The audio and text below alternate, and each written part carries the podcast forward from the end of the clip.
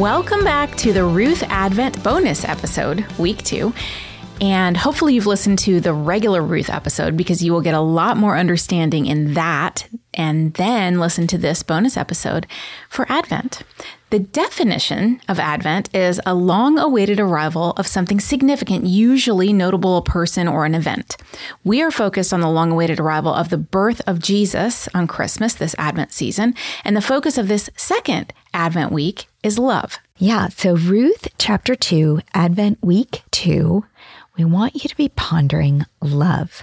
The next two chapters of Ruth are as close to a Hallmark love story as you will get in the Bible. But the love in this story goes beyond romance. It's a kind of love called Hesed. Now, the book of Ruth is considered the greatest example of Hesed in the whole Bible. Because while Ruth and Boaz both demonstrate Hesed, it is God's Hesed that steals the show. We define Hesed in episode one of season eight, the book of Ruth. So go back and listen. Hesed is a Hebrew word that is translated in the English Bible as kindness, but it means so much more. We just don't have a good English word that fits. Hesed goes beyond kindness and includes loyalty, generosity, mercy, and compassion. It usually requires a voluntary action, typically from a more powerful person to a weaker person. So, in summary, Hesed is a voluntary act of extraordinary mercy or generosity performed for a person in real and desperate need in the context of a deep relational commitment.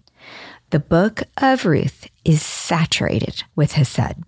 In fact, the entire book is a love story and not just between Boaz and Ruth. It is a story of sacrificial love, compassionate love, loyal love, and generous love. So back in the little town of Bethlehem, Hesed grows.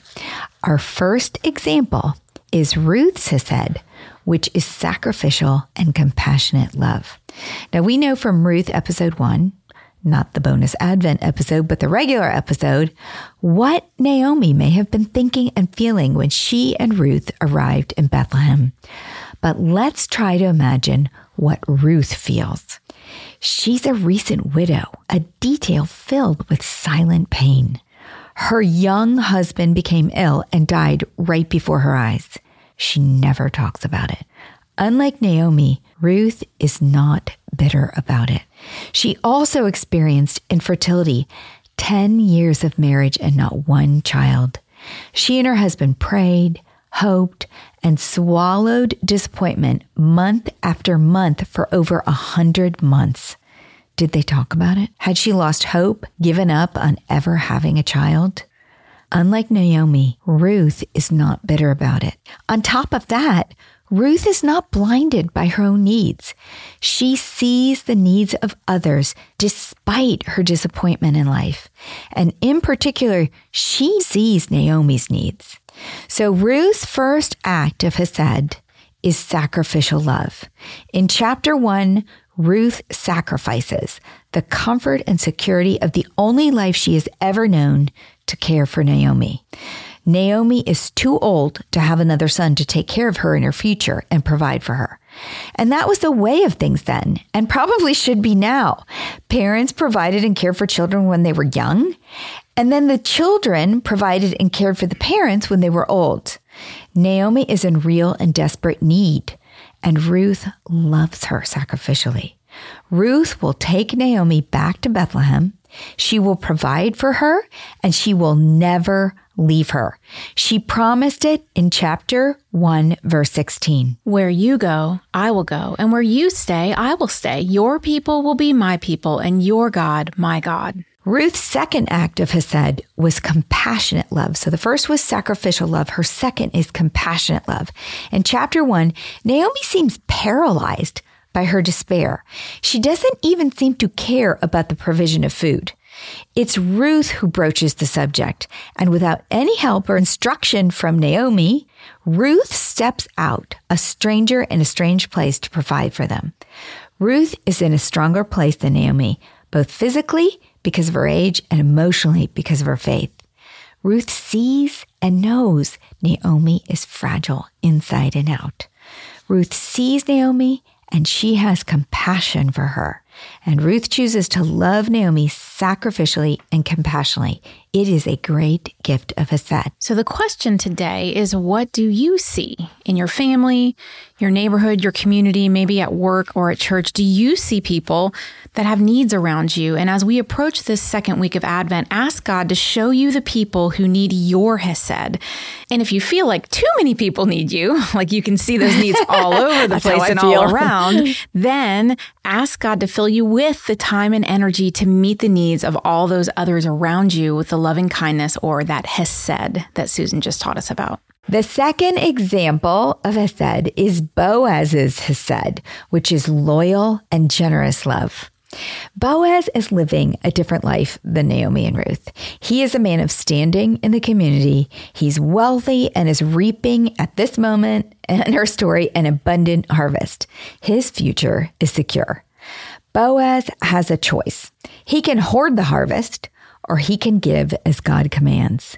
And Boaz chooses to embrace God's principles. He chooses Hesed. Boaz first chooses to love with loyalty. His employees greet him with the words, The Lord be with you. Boaz has carried his faith into his workplace. He and his manager have a close relationship and discuss the welfare of the people who work for them. He is loyal to his clan and family. Upon discovering who Ruth is in verse 8, he immediately goes to her and insists that she glean on his property only. Verse 8 So Boaz said to Ruth, My daughter, listen to me. Don't go and glean in another field and don't go away from here. Stay here with the women who work for me. And spoiler alert, in chapter 3, we will find that Boaz's Hesed is so exceptionally loyal that he will make a lifetime covenantal commitment to Ruth. Another example of Boaz's Hesed is his choice to love with generosity. In verse 8, Boaz offers the grain of his fields, as we mentioned before. In verse 9, he assures Ruth's safety by telling his men not to touch her which they obey because he is loyal to them and therefore they are loyal to him. They have that great relationship.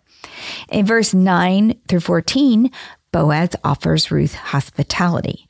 He tells her not to draw her own water. His workers will do that too.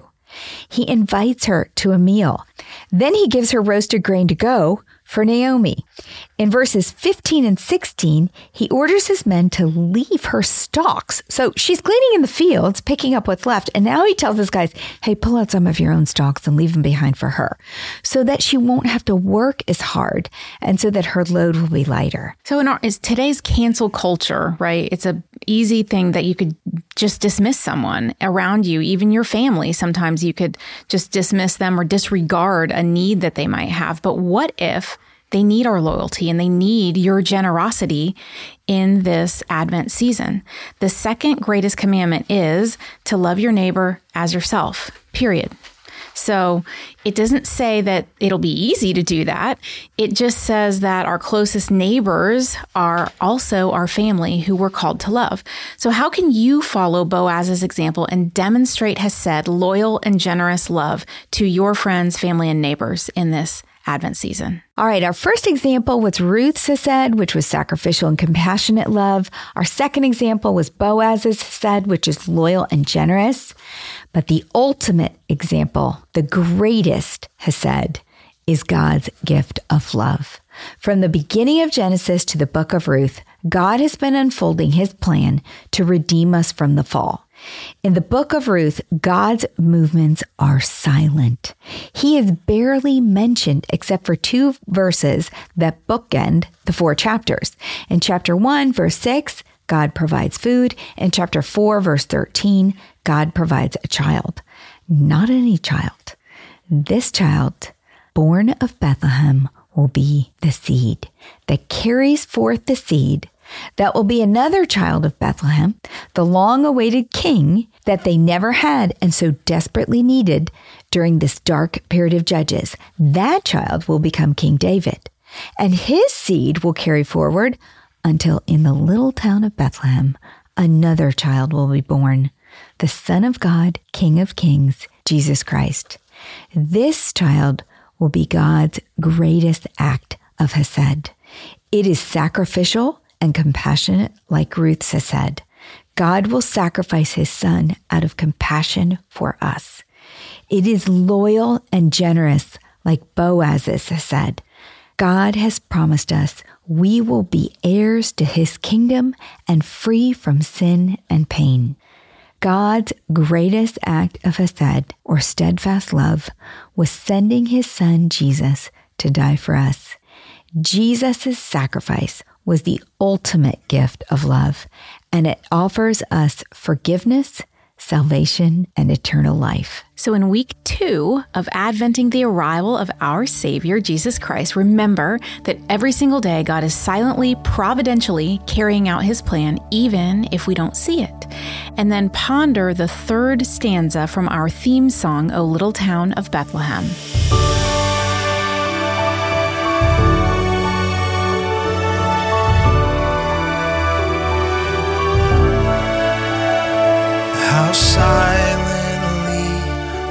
Silently the wondrous gift is given. So God imparts to human hearts the blessings of his heaven. No ear may hear his coming, but in this world of sin, where meek the dear Christ. Thank you for joining us for this Advent bonus episode. Our next regular episode drops this Monday. Have a Merry Christmas.